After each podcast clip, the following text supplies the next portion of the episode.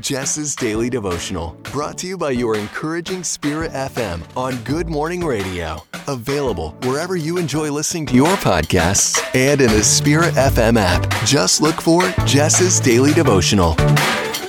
God breaks chains, not promises.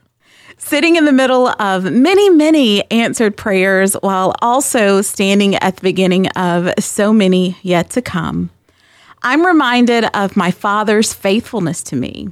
Some things didn't turn out the way I had hoped, but because his ways are higher than mine, because he does all things right, because he does all things well, because he does all things good, because his plans for me are ones of hope, beauty, victory, and a future.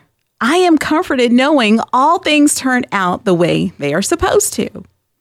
He has always kept his promises to me, even when I didn't understand, even though I still sometimes don't understand. How many times have I beaten on heaven's gates with prayer requests that I knew weren't good for me?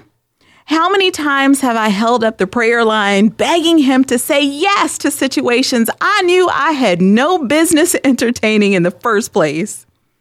He hasn't broken a promise to you just because He isn't giving you something you want. Sometimes the very things you want are the very chains that need to be broken.